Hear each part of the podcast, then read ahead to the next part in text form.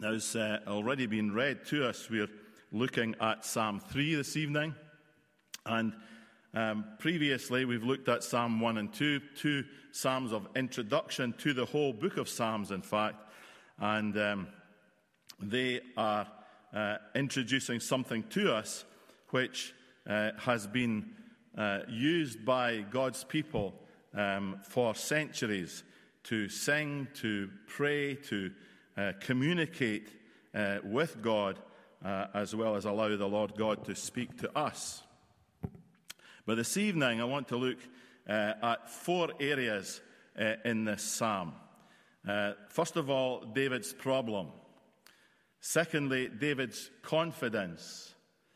Thirdly, David's assurance. And fourthly, David's prayer. Psalm 3 um, is a song. It is written during a time when David's enemies uh, had him on the run. He was uh, scared for his life. Uh, in particular, he was running away from Absalom, his, his third son. Uh, Absalom's name, by the way, was uh, translated Father of Peace, which was, couldn't be further from the truth in his case. Um, but he, uh, David's son Absalom, sought to usurp King David's authority. David had been anointed king previously, and yet Absalom thought that it was his place uh, to be king. And so um, he tried to take over the kingdom and the throne. He eventually was killed in battle. And if you want to read the whole story of that, you can read it in 2 Samuel 15. But even in this predicament, it's interesting that David was able to write a song. He had a song in his heart, given to him by the Spirit of God, no doubt, because that's what the scripture tells us. He had a song in his heart. And I suppose right at the very outset of what we're looking at this evening, that is a real lesson to us that we, in times of difficulty, can look to the Lord for a song, and we can even use the Psalms as songs and prayers uh, to come before the Lord and cry out to Him.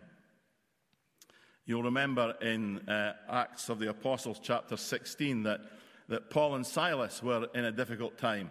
They were stuck in prison, they had been captured for preaching the gospel, and be, had been put into prison. And they began to sing songs and praises to the Lord um, because they knew the Lord's presence even in that most difficult period. And so, as I say, there's a real lesson for us there uh, to be able to capture uh, God's heart in singing psalms and singing songs of worship to Him at a time of trouble. But anyway, as I say, David's uh, psalms, uh, written by David and others um, throughout the book of Psalms, 150 of them, they are uh, an instruction to us from the Holy Spirit of God. Um, it's true of all scripture, of course. Scripture has a purpose. It's not just to make us give us warm feelings on a Sunday evening when we look at them. There is a purpose in God's word to us. 2 Timothy 3:16 identifies some of the purpose uh, of the scripture. It says there, all scripture is God-breathed and is useful for teaching, rebuking, correcting, and training in righteousness so that the servant of God may be thoroughly equipped for every good work. And perhaps even this evening, the Lord will use these, what might we call them, biblical tools, if you like, uh, to, to, to operate on our lives uh, as we look at this psalm. So we have something to gain, something wonderful to gain from Psalm 3 in that respect. This psalm, as it says, written by the Spirit of God through David's hand. And the Lord Jesus Christ used these psalms, uh, whether during his childhood, in times of worship, songs, psalms of ascent, going up and down uh, to worship God. Um, there, Jesus would use these psalms, but he also used them as prayers and uh, sought to to bring solace to himself, even during difficult and troublesome times. So we too, as believers, can benefit from Christ's singing of these songs uh, along with uh, David. So, first of all, then, David had a problem, and his problem was persecution. David was being persecuted. Now, you'll remember the story when in 1 Samuel 16, I think it is, where um, Samuel the prophet goes up to the house of Jesse to try and find the, the boy who will be the next king. And he uh, has a look around all of these boys and is about to uh, anoint one of them, um, and the Spirit of God stops him. And eventually, uh, David is brought forward and is anointed king. So David had already, many years ago, perhaps, had received the anointing. And uh, it's interesting to note that sometimes be- between the anointing and the throne uh, can be a considerable period of time. And so David is suffering persecution in between times, from that anointing until the time he arrives uh, as king. And he uses these words in verse 1 uh, of Psalm 3 Lord, how many are my foes? How many rise up against me? Now, David had, uh, had serious trouble with foes in the past. And so he uses the word how. It's translated, that word is put in there to try and give us an emphasis on the, the enormity of the problem that David is facing here. This is not a few renegades that have um, taken up cudgels against him, but this is a huge problem to him. How many are my foes? How many rise up against me? He was not the fearful type. He wasn't the type to run away, and yet he was aware of the challenges that were around him. Some people relish battle. I'm not sure if David relished it or not, but um, and there are those who, who hate battle, who, who would back down from it uh, all the time. But here is a man who we are told fought the lion and the bear. Now, I don't know if you've ever faced uh, anything like that. I haven't. I wasn't going to give you a, a tremendous story of, of bravery. But uh, I have a friend in Rwanda whose uh, father was a cattle keeper. And he and his brothers were sent out uh, at night to guard the cattle. Um, he's now a bishop in the Anglican Church and survived it all, but he would tell us as, as boys, um, in the night, animals, wild animals, would come and try and take the cattle, take one or two of the cattle away. And he said one night he was out in the, the darkness and they counted 60 hyena who were on their way to try to take hold of some of the cattle. And these wee boys were sent to, to challenge these hyena and to chase them off. And he was very proud of the fact that he and his brothers managed to chase away all these hyena and saved the cattle from being uh, destroyed. And here is the situation that David found himself in. All of his brothers seemed to be um, further up the food chain than David, and here he was looking after the sheep. But God was using that experience that David was in to prepare him for this kind of event that was to come later on in his life. He fought the lion and the bear, and he protected the animals from them. And a fearful situation it would have been. And so the pressure that David was feeling with regard to his foes must have been palpable because he had faced all sorts of dangers in his life, and yet, on this occasion, he's crying out to the Lord, saying, How many are the foes that stand around me? David here is in the minority, which is always a challenging place to be, and I'm sure some of us have faced that from time to time. It would appear that his opponents seemed to be gathering and gaining in number. Verse 2 says this, again emphasizing, How many are saying of me, God will not deliver him? The ESV translation puts it like this I understand there is no salvation for him in God. Can you imagine the, the fear that that was intended to engender in his heart? Can you imagine the, the blood curdling threats that had been cried out to David by his enemies as they roared out words of intent uh, to, to try to kill him? There was a man who, who was one of David's trusted um, friends at one time, uh, an advisor of David. His name was Ahithophel. And he had left David behind and gone to join Absalom. And so not only was David's enemies surrounding him and growing in number, his friends were deserting him as well. And they sided with Absalom and the other conspirators against David. And of course, we can learn a lesson from that also. Our enemy, Satan, the enemy of our souls, will at times seek to whisper into our ears, There is no salvation for you in God. That's what he'll try to say. He will throw in a few reminders of past sins, perhaps, to emphasize the point. He wants us to remember our past, but of course, as someone once said, it's always a good idea to remind him of his future. And so uh, the enemy wants us to be scared. He wants us to feel like the enemies around us are so huge that we can't do anything about it. But we've been asked to, in the scripture, to make sure that we don't give in too easily to these kind of lies. John 8:44 tells us that the devil is a liar. And so we can immediately respond in our hearts by saying, What the devil is saying to me here is a lie, because he is a liar. In fact, he is the father of lies, we're told.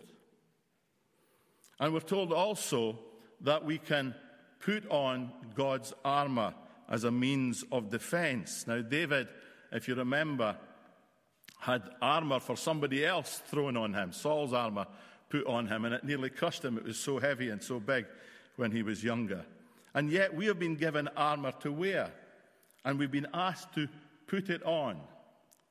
In Isaiah 59 17, we're given a, a kind of list of the armor of God there, and it's repeated for us very much in Ephesians 6 and verse 10 and onwards. Therefore, it tells us we can put on the full armor of God. And again, it lists for us there a, a wide range of armor that we can put on to protect ourselves against the devil's schemes.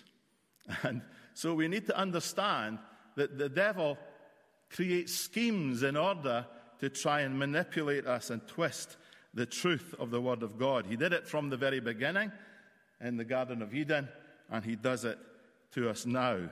He tried it with Jesus uh, on one occasion. But we don't work in our own power. We don't serve God in the power that we have engendered for ourselves. We do it through the power that the Spirit of God has given us in Christ Jesus. When Jesus was hauled up before the, the um, courts, we're told that, he could, that they could find no fault in him. There was purity over power. There was no big challenge, no big fight. He had the whole of heaven's angels that could come.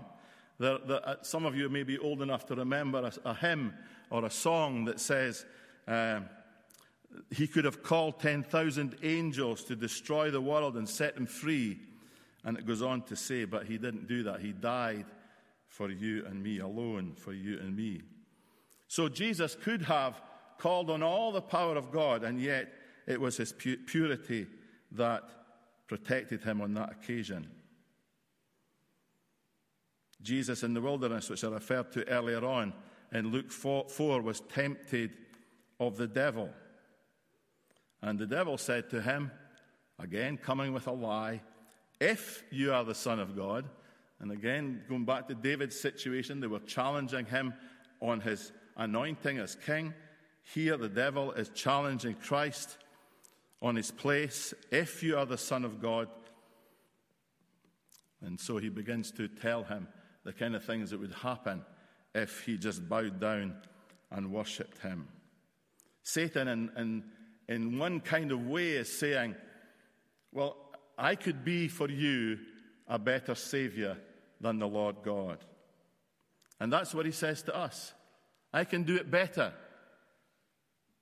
If you bow down and worship me, put your trust in me, I'll make it all right for you. And of course, Jesus' reply was this What does the scripture say? It is written. It is written. We need to take hold of God's word and understand and deliver that as a, a sword of the Spirit, as we're given in Ephesians, to defend ourselves and to attack with as well.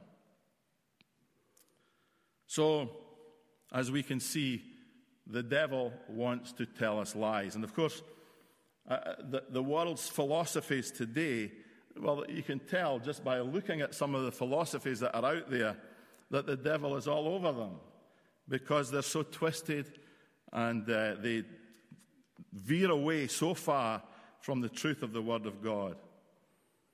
And as, as all the time he's saying, Listen to me, hath God said, I can be a better Savior than he.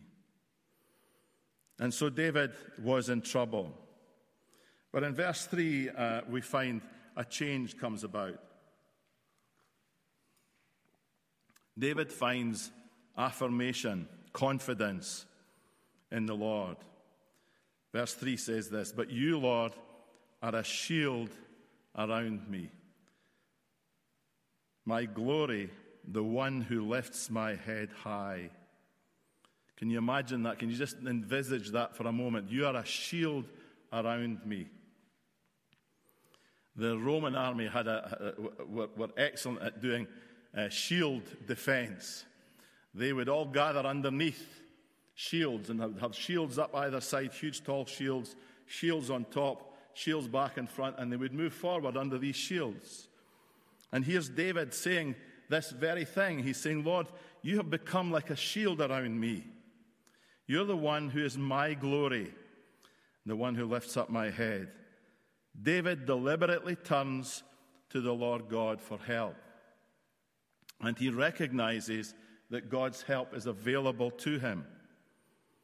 His concentration, his focus changes from, from what was a problem to what is the solution to this problem. Lord, you are my shield. And again, Ephesians 6 talks about the shield of faith. Hebrews 11, verse 3 says, By faith we understand that the universe was formed at God's command, so that what is seen was not made out of what is visible. By faith we understand. So faith is so key and so important to us as Christian believers. It is a shield, it is a defense mechanism against the words of the enemy. So it's important for us to know that it's not by understanding, this is how the world works. They, they produce a form of understanding in order to have faith in something. So a textbook will be written, read that, and then you can believe what I've got to say.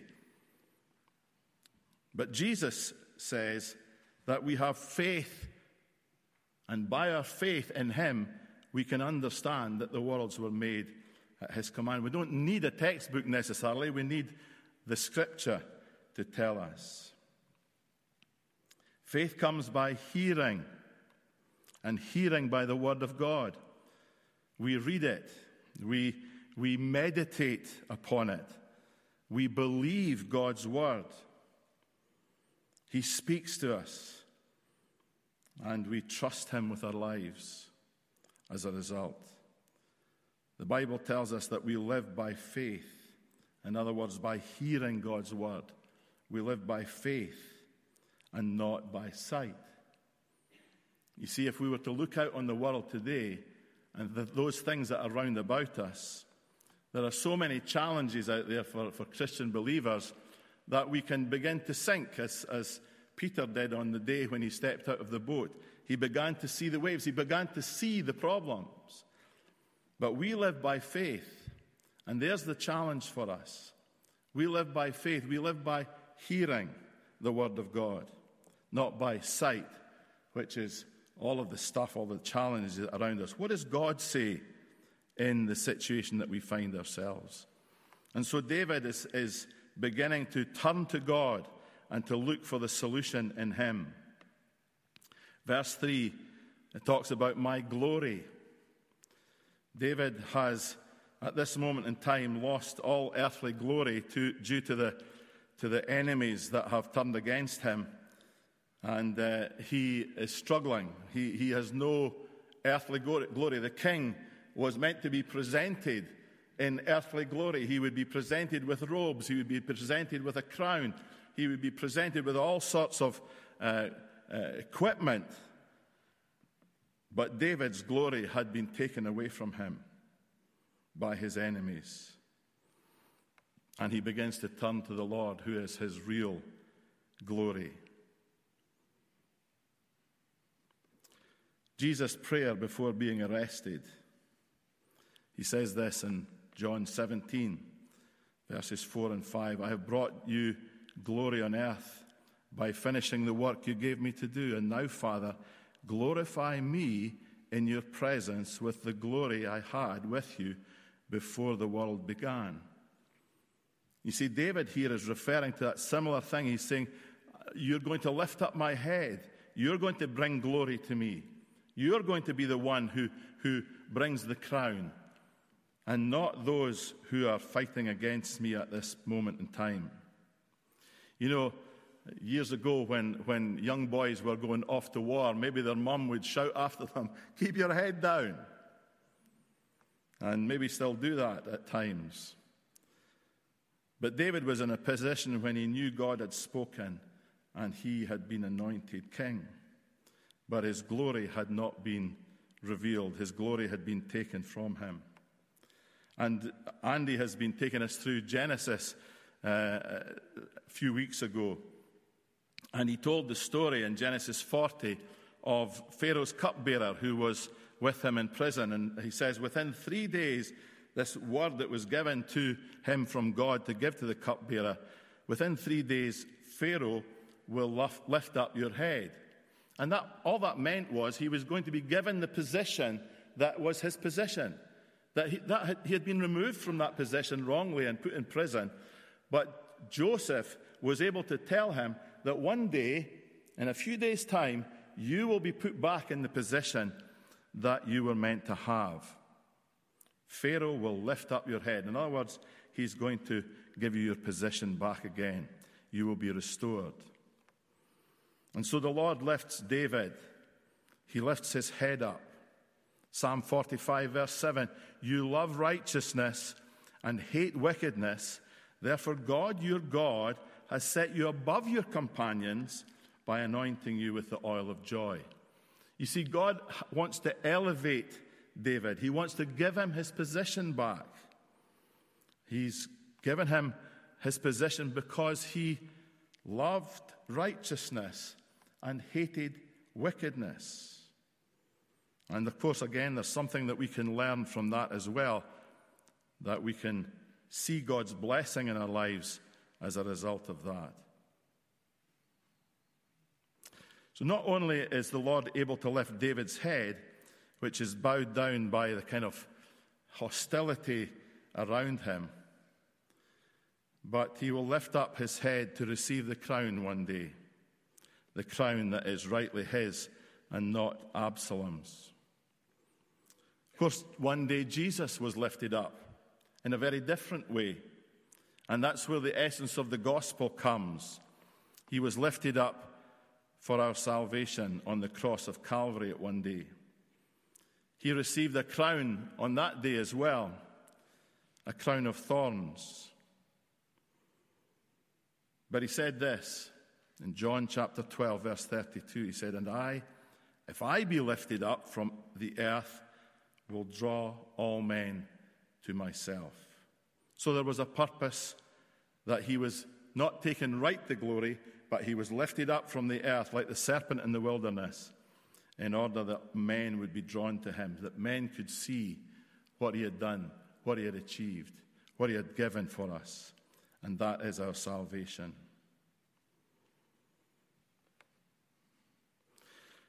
Philippians chapter 2, verse 5 gives us this about Christ, but it encourages us to think about it with regard to ourselves.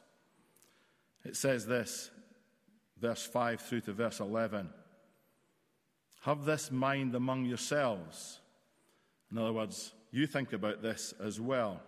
Have this mind amongst yourselves, which is yours in Christ Jesus, who, though he was in the form of God, did not count equality with God as something to be grasped. Not like Adam, who was told, Well, you'll be as God. If you, if you eat this fruit, you'll, you'll, you'll get everything, and you'll be as God. But he emptied himself by taking on the form of a servant, being born in the likeness of men. And being found in human form, he humbled himself by becoming obedient to the point of death, even death on a cross. Therefore, God has highly exalted him and bestowed on him the name that is above every name, so that at the name of Jesus every knee should bow in heaven and on earth and under the earth, and every tongue confess that Jesus Christ is Lord to the glory of God the Father. And so, even though the enemy wanted to remove that away from him, to take that away from him, one day, one day, he was given his place, anointed of God, seated uh, on the throne in heaven but with the Father. And then, thirdly, David receives assurance from the Lord. Verse 4 says this I call out to the Lord, and he answers me from his holy mountain. I call out means to, to kind of make sure you use your voice. It's not something you dream or something that you think about uh, or meditate upon. It's, it's an actual event, speaking out uh, with your voice. We speak out our prayers uh, in our own, own words, telling the Lord how it is, how the struggle is going. And we can make a, pr- a prayer of, of this psalm because we are in Christ. This psalm speaks of my situation, perhaps, maybe speaks of your situation. It's maybe not exactly it, but it speaks of your situation. And so we pray it. We say, Lord, these are the problems that I'm facing. It's just like what David was facing in some ways, but not so severely, perhaps, but it's like that. His holy mountain is Mount Zion. Absalom had captured Mount Zion in this story. And uh, he tried to, to remain in charge of the mountain. And uh, it's important for us to know that Mount Zion is the Lord's holy mountain. Although Absalom had captured it, it was the Lord who remained in charge of it. And it's the similar situation in our lives where, where we find ourselves in deep trouble. We find ourselves being kind of assailed all around. We find ourselves being perhaps like we're captured somehow. We've been caught somehow.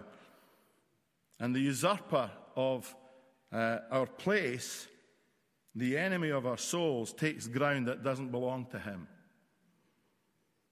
But that doesn't mean that the Lord has lost control. The Lord is in control. Romans 8 tells us that. What then shall we say in response to this? If God is for us, who can be against us? He who did not spare his own son, but gave him up for us all, how will he not always, so also, along with him, graciously give us all things? Who will bring any charge against those whom God has chosen?